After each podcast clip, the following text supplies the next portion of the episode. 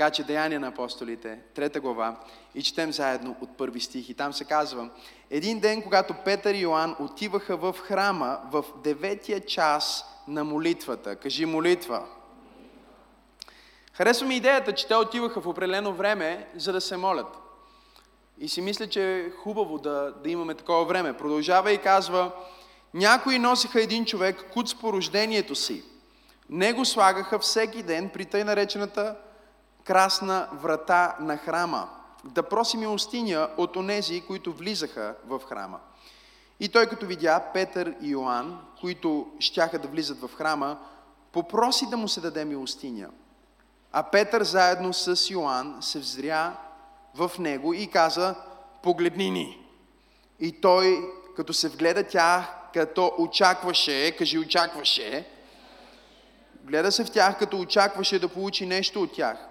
Но Петър каза, сребро и злато аз нямам, но каквото имам, това ти давам в името на Исус Христос, Назарянина, стани и ходи. И като го хвана за дясната ръка, вдигна го и на часа нозете му и глезените му добиха сила. И той като скочи, изправи се и проходи и влезна с тях в храма, да ходеше и скачаше и славеше Бога. И всички люди го видяха да ходи и да слави Бога. И познаха го, че беше същият, който седеше за милостиня при красната врата на храма.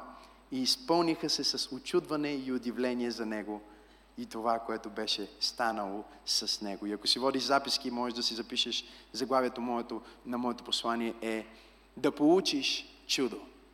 Кажи да получиш чудо. Аз вярвам, че християнският ни живот в съвършената форма и в съвършения план на Бога е живот, който е изпълнен с чудеса. Сега, какво е чудо? Чудо е явление, кажи явление, кажи проявление. Чудо е нещо, което се случва, което няма физическо обяснение и поради липсата на физическо обяснение с а, наука или с физични закони, се приписва като божествена намеса. Приписва се на висшата сила на Бог.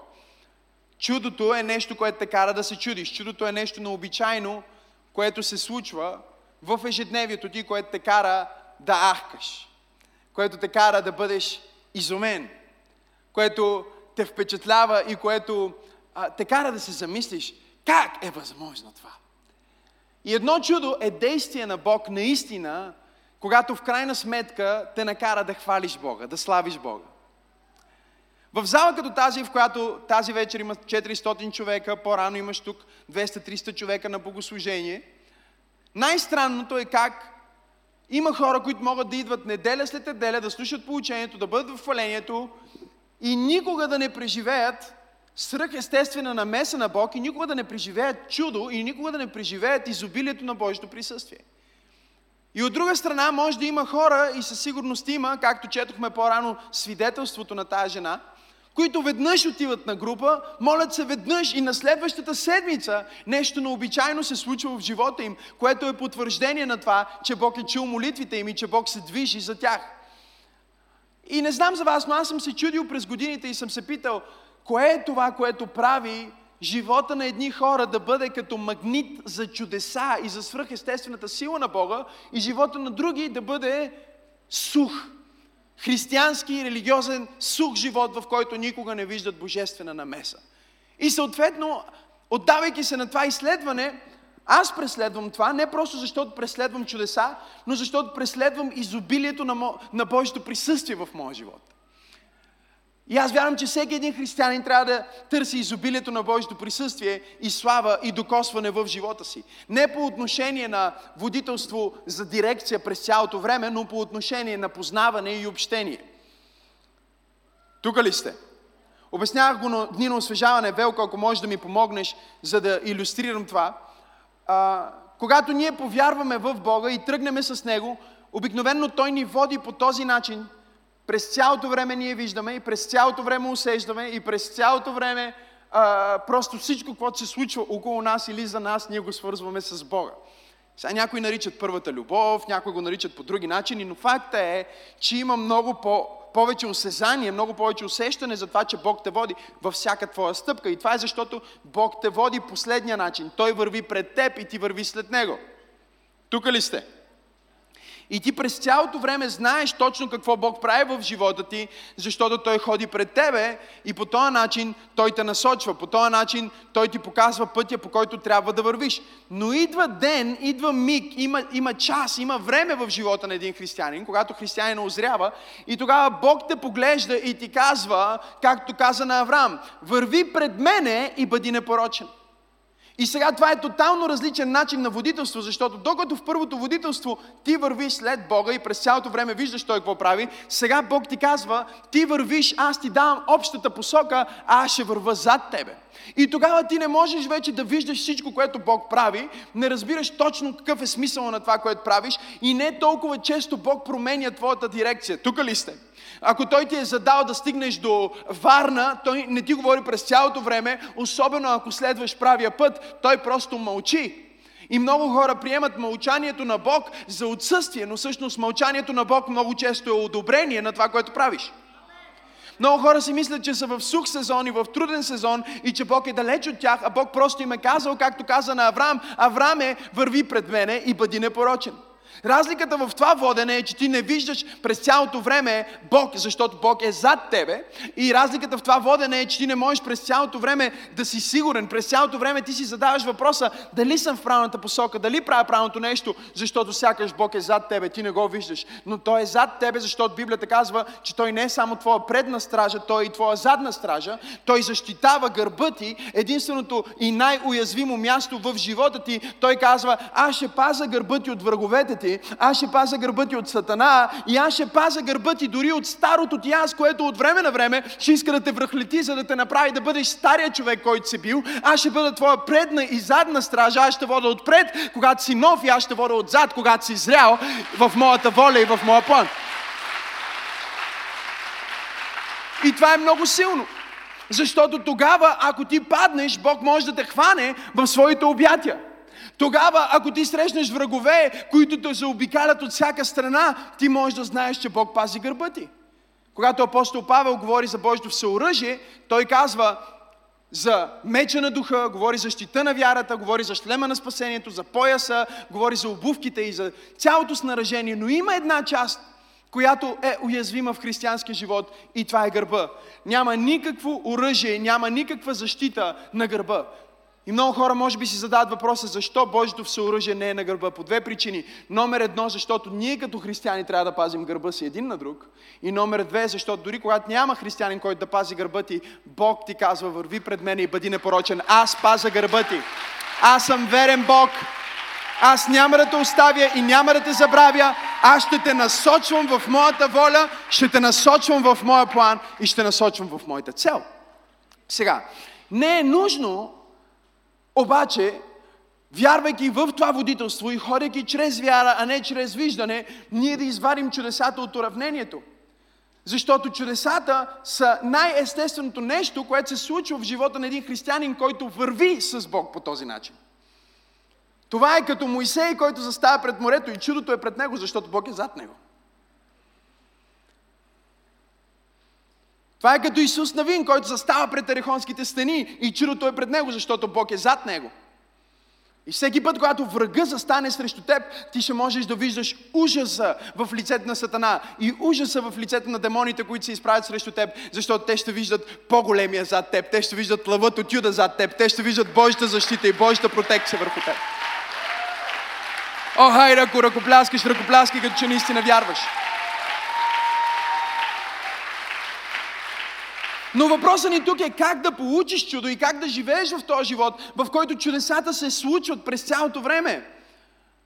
И разбира се, за съжаление, ние като вярващи, невярващи въобще хората, имаме тази тенденция да класифицираме и ние казваме, това е малко чудо, това е голямо чудо, това е малка победа, това е голяма победа, това е малка стъпка, това е голяма стъпка. И ние всичко го класифицираме в малко, голямо, средно, нали? Той е по-беден, той е по-богат, той е още по-богат, той е най-богат, кой е по-понай. Имаме всички тези а, тенденции като човешки същества да се състезаваме и да се измерваме, но тъй като Бог не е обсебен от времето и пространството, и не обитава в тях, въпреки че ги е създал, те обитават в Него, той няма никакъв проблем с малко и голямо. За Него голямото понякога е в малкото и малкото е в голямото както говорихме миналия път. Така че, що се отнася до Божията перспектива, за него няма разлика дали теб да те изцели от рак или някой да го изцели от главоболие.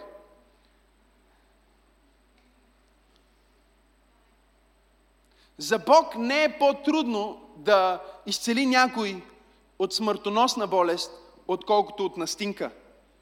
За него изцелението е изцеление. И той е Яхова Рафа. Той е Господ, който изцелява. Това е неговото естество. Тоест, когато ти мислиш за чудо, например, в твоите финанси, за Бог няма значение дали ти ще се молиш и ще вярваш на Бог за 10 хиляди или ще сложиш още две нули отзад. И ще стане 1 милион. Аз няма да забравя, когато Господ ме предизвикваше да вярвам за финанси, за, за моето семейство, за църквата ни, за всичко, което правим. И изисква се толкова огромен бюджет, за да правиш нещата, които ние правим като църква. Огромен за, за нашата представа, разбира се, отново влизаме в нашите размери. И, и, и се молих един ден и Бог ми каза, виж какво, Максим, ако не можеш да ми вярваш за цифри, просто ми вярвай за нули. Нали, нула е нищо, нула е просто нула. Така че, ако не можеш да ми вярваш за цифри, просто ми вярвай за нули. Ако искаш да вярваш за 10 000 лева, служи още една нула. Няма нужда да вярваш за нула, просто я добави там към твоята вяра и виж какво ще прави. Искам да ви кажа, че Бог винаги е бил верен, защото Той винаги се движи на базата на нашата вяра и на нашата молитва.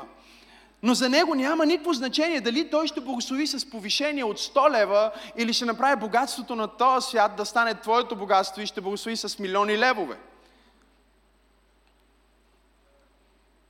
Кажи да получиш чудо. И тук ние виждаме в цялата тази история един контекст, едно позициониране и оркестриране, което е предпоставка за божествена намеса. И нашия живот като християни всъщност, ние трябва да се научим как да го живеем по такъв начин, че да бъде предпоставка Бог да се движи. Точно както казваме в нашите ценности. Ние сме нормални хора, но очакваме Бог да направи чудо всеки момент, защото ние вярваме в свръхестествен Бог, който върши чудеса. И, и чуйте, ако християнството, ако, ако от тази Библия ние махнем всички чудеса, ще ни остане много тънко списание. Библията е пълна с чудеса и Библията е пълна с свръхестествени неща и тя е пълна с цялата тази информация, не просто за да имаме знание, но за да животите ни да бъдат трансформирани и да видиме Божията слава в земята на живите, да виждаме чудеса след чудеса и слава след слава, да ходим от сила в сила и от вяра в вяра, в помазанието и святостта на Бог, живия Бог, на когото служим. О, ако му даваш слава, дай му слава, като че наистина вярваш. О, хайде, дай му слава, като че наистина вярваш. И ние виждаме сега апостолите, Петър и Йоан, които отиват към храма да се молят. Кажи молитва. Те отиват към храма да се молят и забележете, че те отиват към храма да се молят в деветия част на молитвата, което буквално е 3 часа след обед. Това е една от редовните еврейски молитви. И когато ние четем за храма много често в Библията, за съжаление хората си представят някаква църква. Вие разбирате, че църквата в своята оригинална, най-новозаветна и най-ранна форма, също наричана апостолска църква, не е толкова свързана с града и с институция, колкото с хора. Тоест, разбирането за църква на новозаветните християни не е било църква като сграда, а е било църква като общност. Така че ние виждаме тези хора как отиват в храма и този храм не е някой друг храм, а единствения храм в Ерусалим. Това е храма, в който все още първосвещениците принасят жертви. Това е храма, в който все още за още няколко години Бог допуска да се практикува Стария завет и юдаизма от Израел. И тези апостоли се вдигат да ходят да се молят в храма в деветия час на молитва. И, и това не е в моята проповед, но веднага идва на ума ми, че ако апостолите имат нужда да отидат и да се молят заедно с други вярващи, явно има някаква огромна сила в това да се молим заедно. Явно молитвата е някакъв портал към друго измерение. Явно чрез молитва ти стъпваш в божествена интелигенция и в Божията сила и човешките ти ограничения падат, защото молитвата е активност, която те изважда от времето и пространството и те поставя в тронната зала на небето, в присъствието на Бог, където няма време, няма разстояние, няма пространство, няма невъзможно, няма трудно, всичко става възможно и ти започваш да оперираш от божествената сила, от божествената интелигентност, всъщност от божественото знание и от божественото помазание. И те отиваха в деветия час на молитва. Деветия час е часа, в който юдеите се събират да се молят в храма и сега ние имаме двама от главните лидери на църквата, които заедно отиват да се молят в храма. Първото нещо е, че отиват двама, а не отива само един. Което ми говори за това, че нашата обща молитва е много по-силна от нашата индивидуална молитва. И разбира се, че ние знаем това е от Божието Слово, защото казва един гони хиляда, а двама гонат 10 хиляди. Простете на това, че а, математиката ми не е добра и не знам колко трябва да гонат трима, но съм сигурен, че става още повече. И си мисля какво се случва, когато имаме 700, 600, 500, 1000 човека в неделя, които се събират в центъра на София, за да заедно да упражнят тази най-висша сила и активност на вярващия човек на тази земя, да се молят на Бог, който чува. О, хайде, ако ръкопляскаш, ръкопляскай, като че наистина вярваш. Молитвата Молитвата създава контекст за Бога, създава предпоставка за свръхестественото. И те отиват да се молят и забележете, те отиват да се молят в храма. И днес ние имаме всички тия проповедници, и християни, и вярващи, които казват, о, ми аз мога и вкъщи да се моля, аз мога и с Бог и сам да си общувам. Разбира се, но ако Петър и Йоан отиваха в деветия час на молитва в храма, може би ти не си по-велик от Петър и Йоан. Ако апостолите на ранната църква, които обърнаха света наопаки с вярата в Исус Христос, имаха нужда да се съберат с други вярващи, които още не бяха приели Исус Христос, голяма част от тях, за да се молят в храма, осъзнавайки, че има някаква сила в това да се съберем заедно. Аз си мисля, че ние като заветни християни трябва да направим общата ни молитва свой приоритет и в нашите малки групи, и в нашите неделни събрания, и да осъзнаваме, че да, аз мога да се моля вкъщи, обаче когато хвана ръката на единия човек до мене, аз гона хиляда, заедно гоним 10 хиляди и когато хвана ръката на другия човек до мене, заедно гоним 100 хиляди и когато се хванем 10 човека, няма демон в поднебесната на България, който може да устои на църква и вярващи, които се молят. Имам ли пет човека в тази църква, които вярват в силата на молитвата?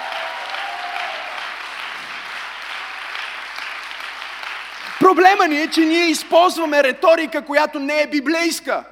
Ми ти и вкъщи можеш да вярваш. Разбира се. Това е все едно да кажеш и вкъщи можеш да ядеш. Разбира се. Ми, да не ходим тогава никога на ресторант.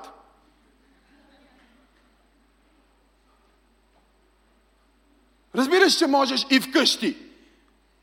Слава на Бога, благословен да е Неговото име, че Той направи молитвата по такъв начин, че дори няма нужда да казваш молитва, може да мислиш молитва и ще чуя. Но въпросът не е в това дали можеш, въпросът е кое е най-ефективно и кое създава предпоставка за това Бог да се прослави повече в живота ти. И аз съм убеден, че ние всички заедно създаваме много по-голяма сцена за Бог да се движи, отколкото по пет християни в домовете си, които се молят по-отделно.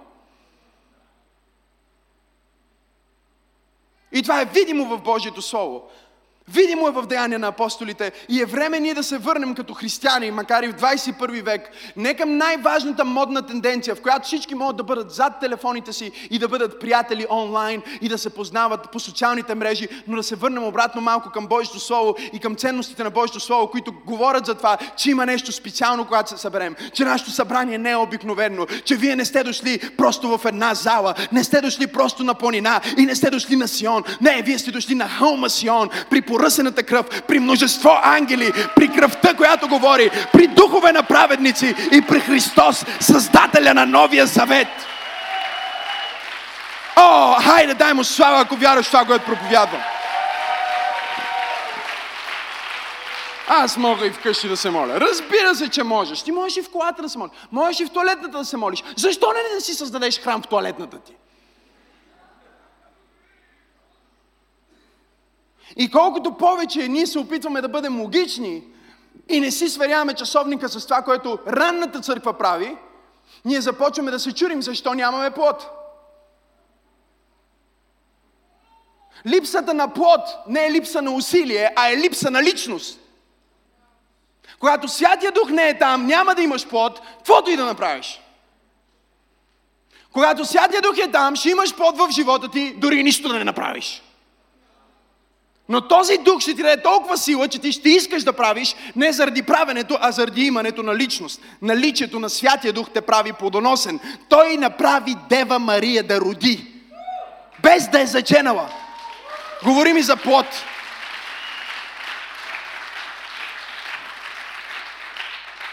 Кажи молитва. И знам, че миналата служба сякаш говорихме за това, обаче явно Бог се опитва да ни каже нещо. Молитвата е предпоставка за свръхестествената сила на Бог. Те отиваха да се молят. И те отиваха в 9 час, което е 3 часа след обед, което е интересно, защото беше молитвения час, но беше точно след жертването на животни.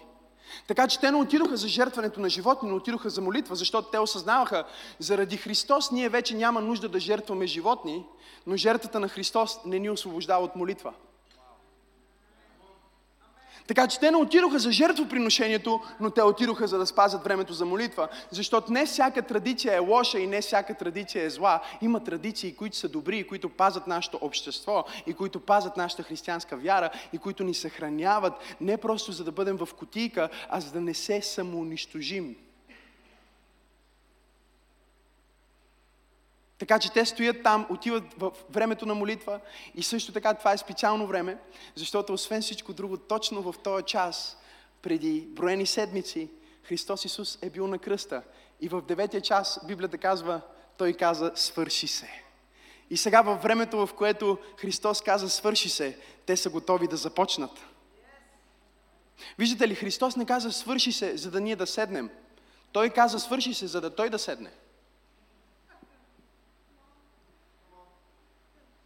Знаеш ли, че никъде в Библията, в Новия Завет не се говори за, за, за Христос, който седи, освен след Възкресението? Той седна. Библията казва, че той седна в небето, той седи в небесни места. И казва, че ние стоим в Него, в небесни места.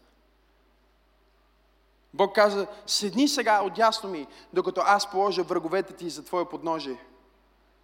Тоест Христос сега трябва да седне на трона, докато Бог положи враговете му за негово подножие. Чрез теб. Ти си инструмента, аз съм инструмента, чрез който Бог иска да покоси враговете на Исус Христос. И те си казват, вау, в това време Исус каза, свърши се, това е времето за молитва, може би това е времето за чудо. И от другата страна, разбира се, ние имаме човека, който стои при тази красна порта. И по принцип е трудно да проповядваш такава проповед, когато има много герои, защото едно от нещата, които трябва да решиш в самото начало, е от коя гледна точка ще проповядваш. Ако проповядваш от гледна точка на Петър, посланието е едно. Ако проповядваш от гледната точка на Йоан, е съвсем друго. Разбирате ли? Ако говорим за Петър, Петър и Йоан отиваха към храма. От гледната точка на Петър, това е доказателство, че той успя да наделее над своята плът и съревнование с Йоан. Защото последния път, когато той говори за Йоан, питаше Исус какво ще стане с него, защото му завиждаше, че той е легнал на градите му. От друга страна, ако говорим от перспективата на Йоан, тази проповед, ще разберем всъщност, че Йоан е успял да разбере, че той е окей okay да бъде номер две.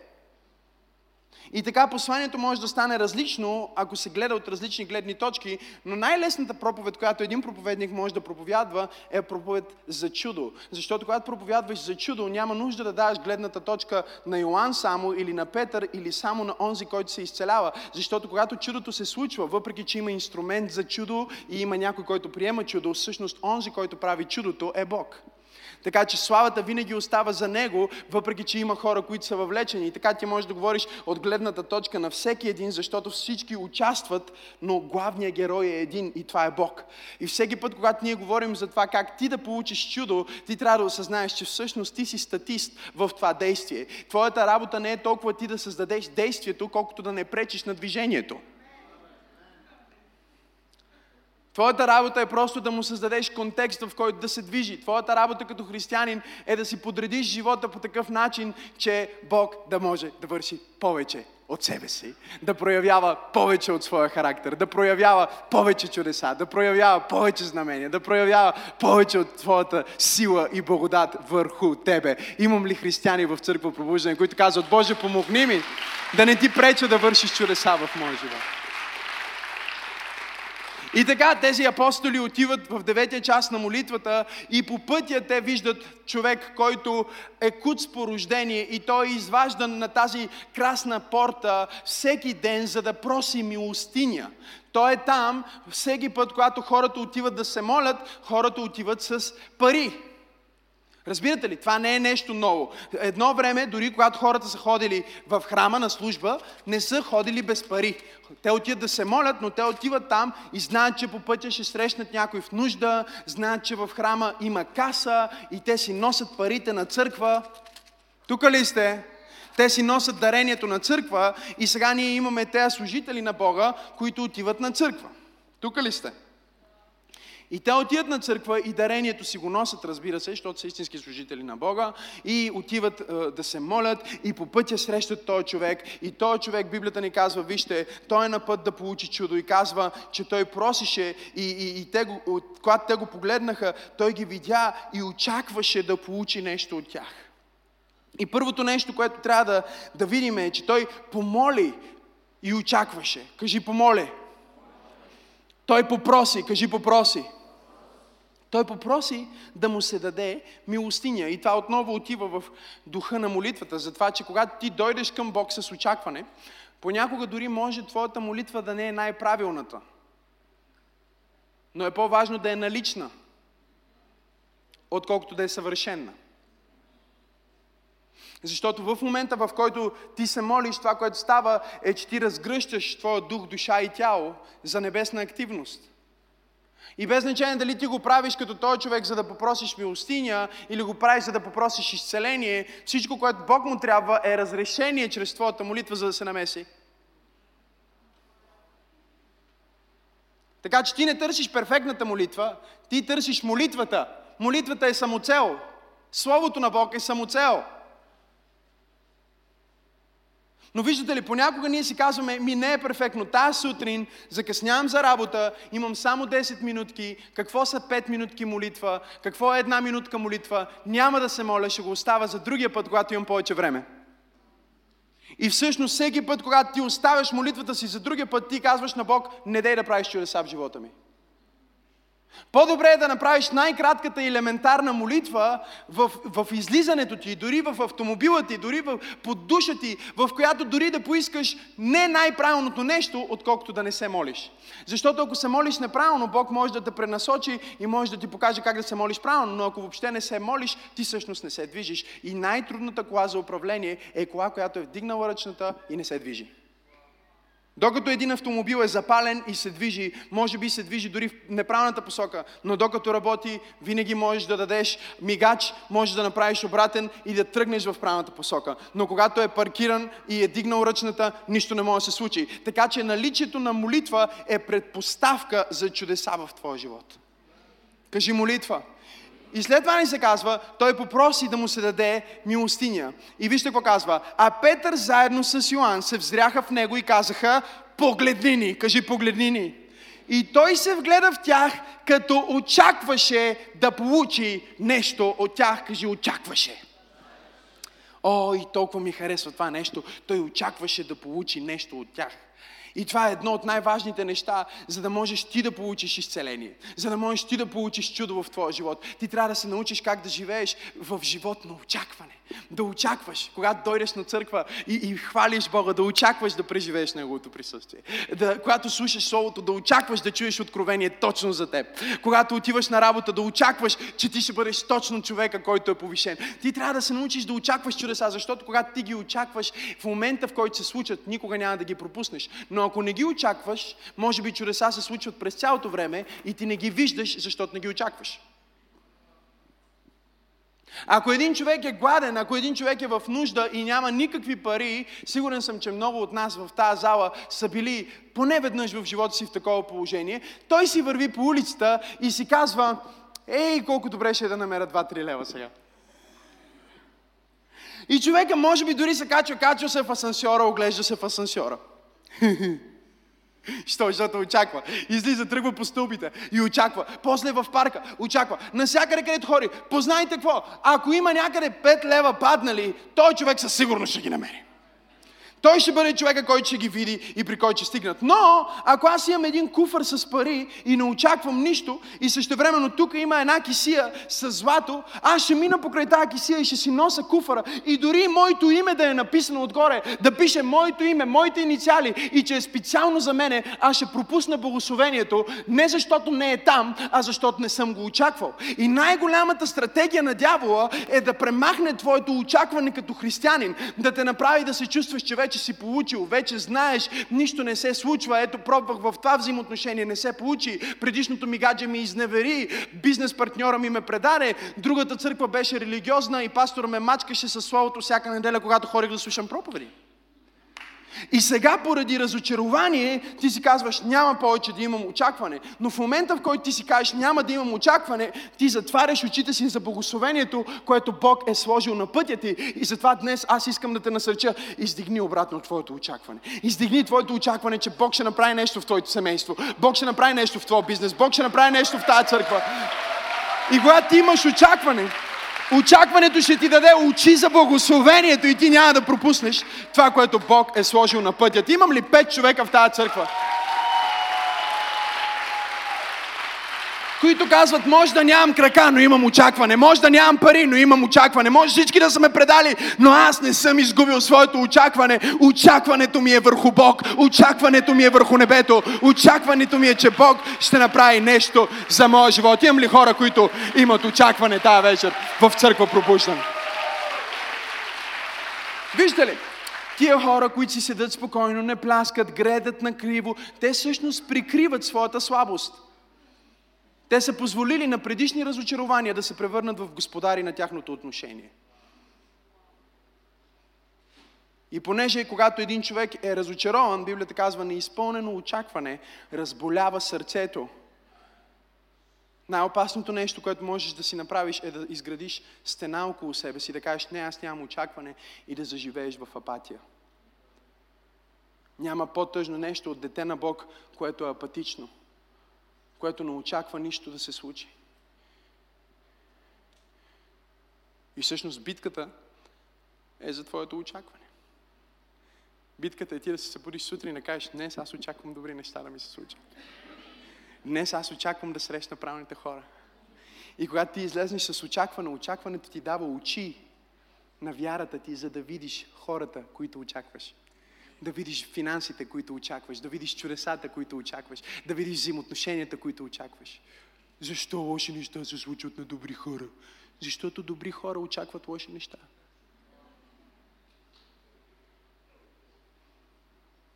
Защото добри хора понякога позволяват на отношение и на разочарование да се загнезди в сърцето им и всичко става мрачно. Дори и най-хубавите моменти в живота им стават тъмни, защото те не очакват. Къде е твоето очакване? Очакваш ли Бог да направи нещо в живота ти? Или си толкова свикнал с твоето състояние, че сега ти търсиш някой просто да мине и да ти даде съжаление? Ти си толкова зле. Съчувствам ти.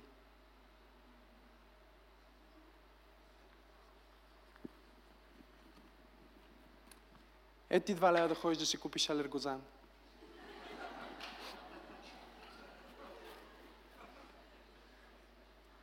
Не си виновен, ти така си се родил.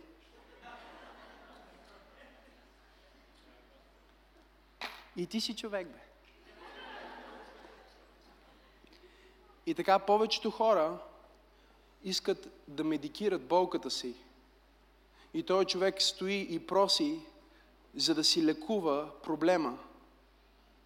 Но докато ти се опитваш да събереш парички, да си лекуваш проблема, Бог иска да ти премахне проблема. Докато ти си събираш дарение, за да си купиш лекарство, Бог всъщност иска да те излекува, така че никога повече през живота си да не се нуждаеш от лекарство.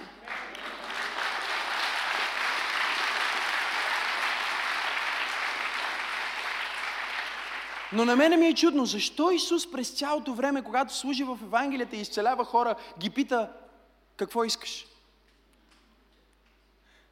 Библията ни говори за прокажени, които идват при Христос и, и казват, Сине Давидов, смили се над нас. И Исус отива при тях и казва, какво искате? Какво би искал един прокажен човек? Библията не говори за слепи хора, които отиват при Исус, чуват, че Исус минава и започват да викат, Сине Давидов, смели се над мен. И Исус отива и казва, какво искаш? Библията ни говори дори за този човек в капалнята, при който Исус отива и му казва, какво искаш да ти се стори? И той казва, Господине, аз съм от години тук в тази капалня и няма кой да ме пусне в водата. Исус му казва, какво общо има с това, което аз те питам? Аз те питам какво искаш, а ти ми казваш какъв ти е проблема, защото на много хора им е много по-приятно да живеят и да си лекуват болката, отколкото да позволят на Бог да им премахне болката. Защото болката им ги е направила обект на съжаление съжаление от хора, на съчувствие от хора. О, колко си зле, о, през колко трудно време минаваш, о, ма никой не е бил през такова нещо като тебе. И ти започваш да обичаш това съжаление, защото твоя проблем започва да се превръща в зона на комфорт. Исус отива при този човек и му казва, чакай малко бе, защо ти е някой да те пуска в водата? Аз съм Божия син и ти казвам, вдигни постелката си и ходи. И му задава този въпрос, когато си говорят, искаш ли да оздравееш? И аз осъзнах, че повечето хора не искат да оздравеят и затова не преживяват чудеса от Бога. И тук не говорим за оздравяване на, просто на а, тяхното физическо здраве, но говорим за различни области в живота ти, които страдат, които са в болка. Предпочиташ ли да медикираш болката или искаш Бог да премахне болката? Сега, ти не искаш много често Бог да премахне болката, защото ти е толкова приятно, когато хората те жалят. Тук ли сте? И ти пълнат кутийката със съжаление. И той човек си стои там и си държи кутийката. О, колко си зле, о, мале, от колко време нямаш работа, горкичкия, парите ти свършиха, ето ти два лева да имаш за хляб. О, мале, от колко време страдаш от тази болест, ми ти не си виновен, тя и майка ти страдаше от тази болест, ето ти три лева да можеш да си лекуваш болестта. И много хора предпочитат да имат съжаление, защото ако преживеят чудо, в момента в който ти преживееш чудо, цялата ти котия със съжаление трябва да се превърне в дарение. И когато се превърне в дарение, ти трябва да дадеш всичко, което е било излято вътре в тебе. О, не знам защо не ръкопляскате. Не знам защо. Може би не искаш Бог да обърне твоето съжаление в дарение. Той казва, аз ще обърна твоя плач в радост, аз ще обърна твоята слабост в сила. Нека слабия каже, силен съм! Кажи очакване. И това ме води към третото нещо. Това ме води към третото нещо. Почти съм там. Дръжте този дух. Почти съм свършил. Те го погледнаха и му казаха, окей, ние виждаме, че ти се молиш и ние виждаме, че ти имаш очакване да получиш нещо. Вижте, очакваше да получи нещо от тях и тогава идва голямата бомба. Библията казва, Петър и Йоан го погледнаха и казаха, сребро и злато нямаме.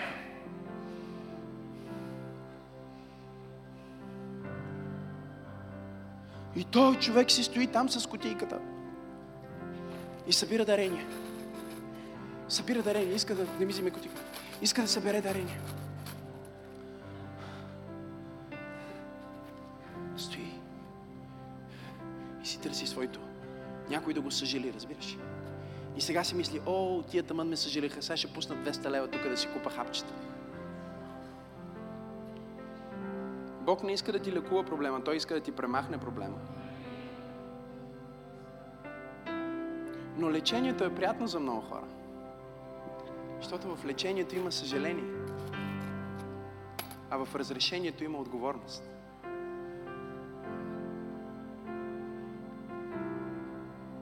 Повечето хора са бедни, защото е по-лесно да си беден.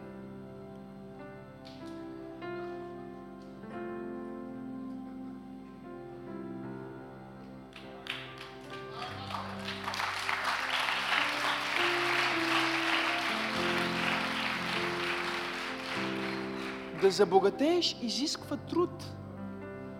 Изисква ум, изисква спестяване, изисква дарение, изисква вярност, изисква посвещение, изисква да казваш не. Да бъдеш беден изисква просто някой те съжалява и да ти пуска в кутийката. И докато бедните ги съжаляват, богатите ги хулят. И ако искаш да си по-харесван и да има цели организации да ти подпомагат, е по-добре да бъдеш беден. Ако искаш да си мразен и да имаш цели фейсбук страници да пишат против тебе, вземи за богатей.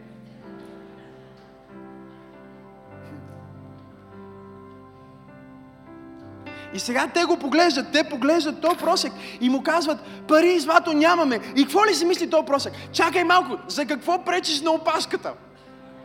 Тук има хора са дошли да дават, ти ми за опашката тук. Аз си мисля, че ще извадиш едно дебело дарение да ми дадеш. Петър го поглежда и казва, не, пари и злато нямаме. Но вижте какво се казва. А, а, те му казаха, погледни ни, той ги гледа и каза, пари и злато нямаме. И, и той не спря да ги гледа, докато те му говореха, ти ще продължиш ли да вярваш на Бог и да приемаш от Бог, дори когато Той прави чудото, ама не както ти искаш. Когато той ти казва, аз ще ти разреша проблема, ама не както ти искаш, и не когато ти искаш, и не където ти искаш, защото ти не си Бог, а аз съм Бог и аз решавам как да оправя твоя проблем.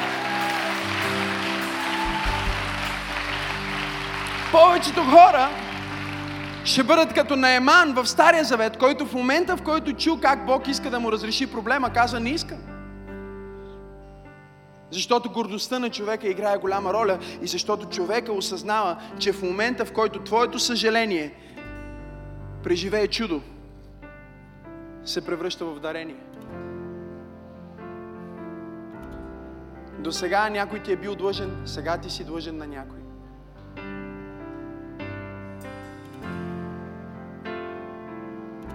До сега някой те е хранил, сега ти ще храниш някой. Но сега някой ти е бил виновен, сега ти ще бъдеш виновен. За духовна революция. Кажи молитва, очакване, действие. Кажи действие.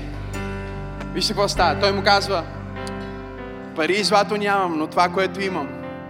Някои проповедници казват, че в гръцкия пише пари и злато нямам достатъчно за да ти лекуваме този сериозен проблем. Дали е така или не, само Господ знае. Но едно е сигурно. Те казаха, пари и злато нямам, но това, което имам със сигурност, това ти давам в името на Исус Христос от Назарет. Стани и ходи.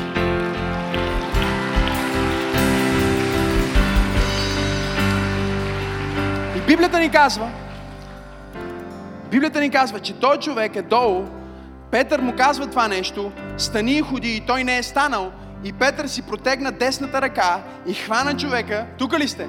Хвана го за ръката и Библията казва го вдигна. Чуйте, много е важен този момент. Защото Петър не си сложи ръката върху областта, която има проблем. Той хвана единствената част от тялото на този човек, която все още работи.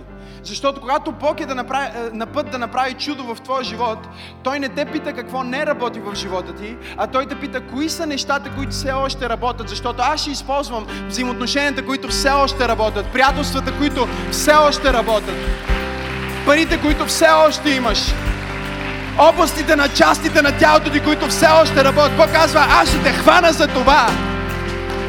И аз ще използвам това, за да оправя другото.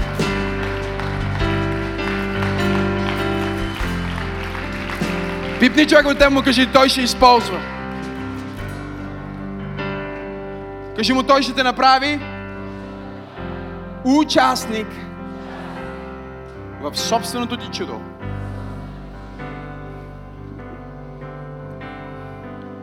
Кажи молитва. Очакване. Действие. Кажи молитва. Очакване. Действие. Кажи молитва. Очакване. Действие. Виж ли, Библията ни казва, че той човек излизаше всеки ден там, а учениците ходеха да се молят всеки ден. Твоето постоянство е нечие чудо. Въпросът е, че ти не знаеш точния ден, който е твоя ред. Ти не го знаеш точния ден. Обаче твоята работа е всеки ден да излезеш в молитва, в очакване и да правиш действие на вяра. Защото твоето постоянство е нечие чудо и нечие чудо е в твоето постоянство. Апостол Лука, който пише Деяния на апостолите, към края на историята отбелязва един малък, но много значителен факт. Той казва, а човекът, изцеленият човек, беше над 40 годишна възраст.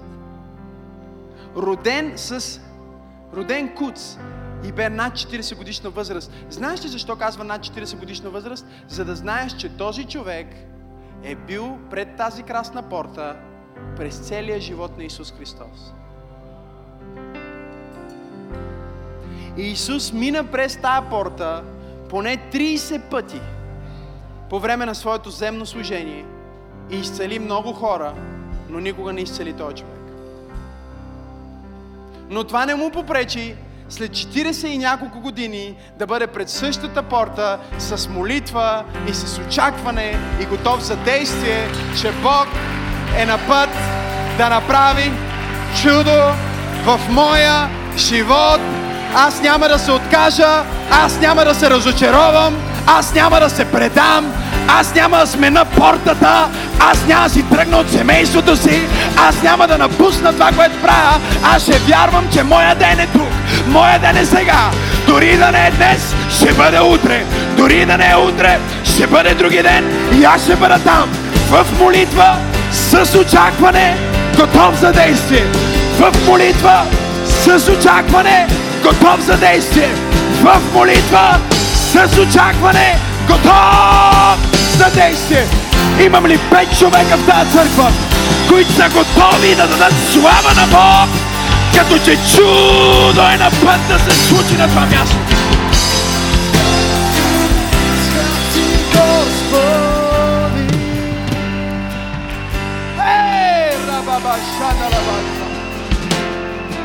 Преди човека, преди човека те му кажи молитва, кажи му очакване, кажи му действие, кажи му молитва, кажи очакване, кажи действие, кажи молитва, кажи очакване, кажи действие, кажи Божията сила се задвижва чрез молитва, очакване и действие.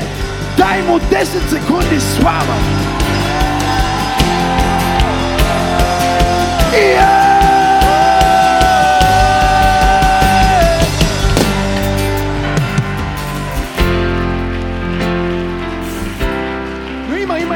Още нещо. Да кажа ли друго нещо? Да кажа ли още нещо? Има нещо в характера на този герой. Има нещо в характера на този герой, което го прави толкова специален, че от стотици чудеса, които се случват, Библията казва, прекалено много чудеса и знамения се случваха чрез ръцете на апостолите. Помислете си за техните служби като служба, такава, каквато ние имаме, когато правим крусейди. Ама по-добре. Не можеш да преброиш. Кое да кажеш? Кое, кое да разкаже от късен лък?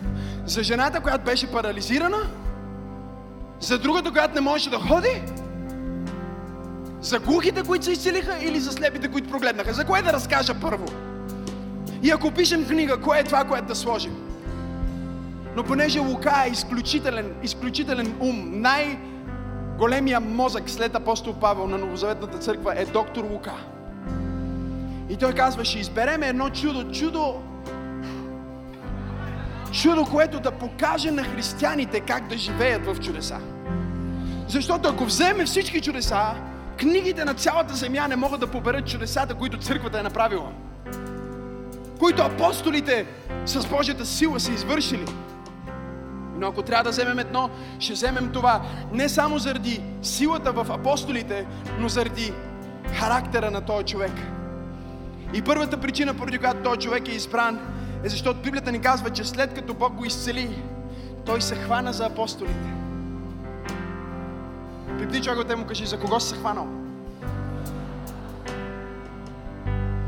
Виждате ли, понякога ние не можем да ходим в чудеса, защото хората, чрез които Бог ни докосва, сме се отдалечили от тях, а хората, които ни изцеждат, ни стават най-добри приятели.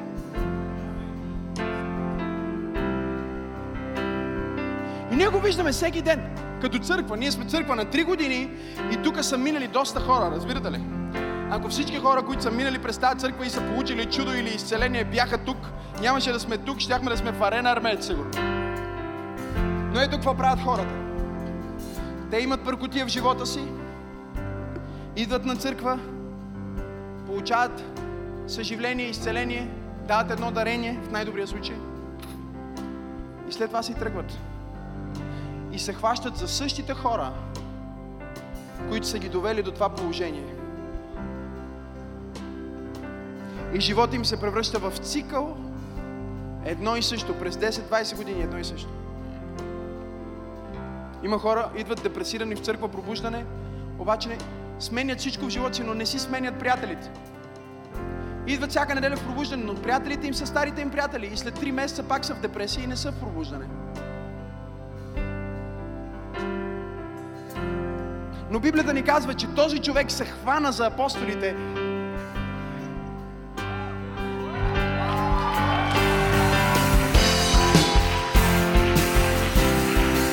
Кажи на хейтерите ти, аз не държа на теб. Аз държа на този, чрез който Бог се движи в моя живот. Аз държа на тези, които се молят с мен.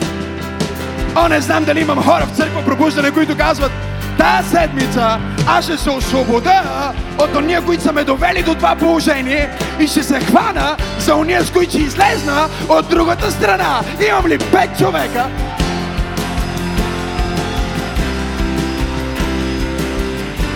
Първо той се хвана. Второто нещо, вижте, второто нещо, Библията казва, че моментално започна да хвали Бог в храма. Забележете, че те не казаха, о, стана чудо, нека останем ние да си правим отделна служба.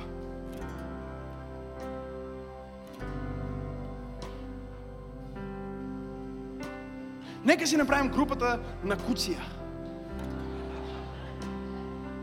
Църквата ни ще се казва Красна порта. Деноминацията ни Свети Петър Йоан. И цял живот четири човека са си заедно там и си правят своята служба. Смешно, но реално. Не, не, те казаха, не, не, нека, той каза, нека отиваме в храма. Вие къде отидете? В храма. Аз идвам с вас в храма. Чуйте, за първи път той човек влезна в храма. Защото неговия проблем му пречеше да преживее присъствието. Но когато Бог махне твоя проблем, не е време да си тръгваш от църквата, а е време да го хвалиш в църквата.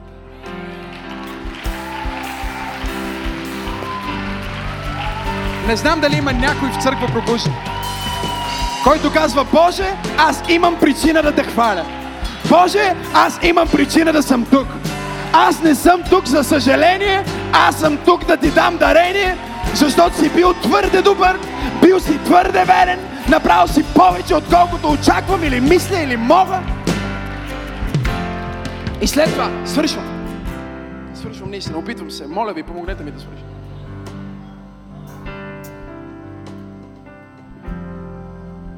Той отиде в храма. Хвана се за апостолите и той прослави Бог. Знаеш ли как цялата ти фамилия ще се спаси? Те ще видят чудото. Обаче ще те чуят как хвалиш Бог. ще има слух за тебе. Това беше пяницата, който повярва. Това беше бедняка, който стана богаташ. Това беше болния, който беше изцелен. Това бе човека болен от рак, на който казаха, че няма да живее, който Бог му даде живот.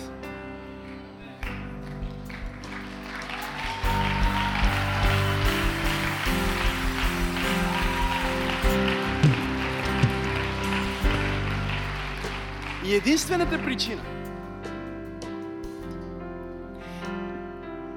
Исус да не изцели този човек в продължение на 33 години и половина, които живя на тази земя, е, че в Евангелията вече имаше куци, които се изцелиха. Но Бог беше резервирал един пасаж от Божието Слово в Деяния на апостолите, трета глава. Когато Петър и Йоанн отиваха към храма в деветия час на молитва. Опитвам се да кажа, че твоето чакане увеличава твоето чудо.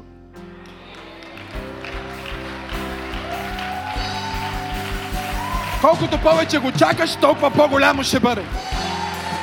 Колкото повече го чакаш, толкова по-значимо ще бъде. Аз пророкувам и декларирам дълго очаквани чудеса, дълго очаквани пробиви, дълго очаквани бебета, дълго очаквани изцеления, дълго очаквани финанси. Извикай, приемам, ако това е за теб. И сега той стои. Той се държи за апостолите. Не, защото не може да ходи, а защото е весел. И казва, сега ще се хвана за тия, чрез които Бог ме изцели. Ще дойда на пробуждане с радост. Ще дойда в пробуждане с хубава риза и елегантен парфюм. Ще хвана женичката, ще хвана детенцето и ще отида на църква. Не защото имам нужда, а защото имам свидетелство. Не защото имам нужда от съжаление, а защото нося своето дарение. Не защото имам нужда от насърчение, а за да дам насърчение. Имам ли пет човека в църква пробужда, които казват, пасторе, тая проповед е за да пляскам и да те подкрепа, докато проповядваш. Аз съм тук да ти помогна. Аз съм тук да се моля с теб. Аз съм тук да хваля Бог с теб. Аз съм тук с очакване и вяра, че Бог ще направи нещо в моя живот. Хайде, хвали го! Дух е свято, свято място. Толкова се радвам, че успя да чуеш това послание. Ти можеш да си гарантираш, че няма да пропуснеш нито една проповед, нито една нова песен и нищо от прекрасното съдържание, което идва към църквата, като се субскрайбнеш към нашия YouTube канал. Така че точно сега можеш да натиснеш subscribe и да последваш канала на Църква Пробуждане. Нещо друго, което можеш да направиш е да дариш. Ако тази проповед и другите такива послания, които качваме, благославят живота ти, аз те насърчавам да бъдеш съпричастен, като участваш и натиснеш точно сега на иконката Дари. Всичко, което правите, наистина има значение. Бъдете благословени!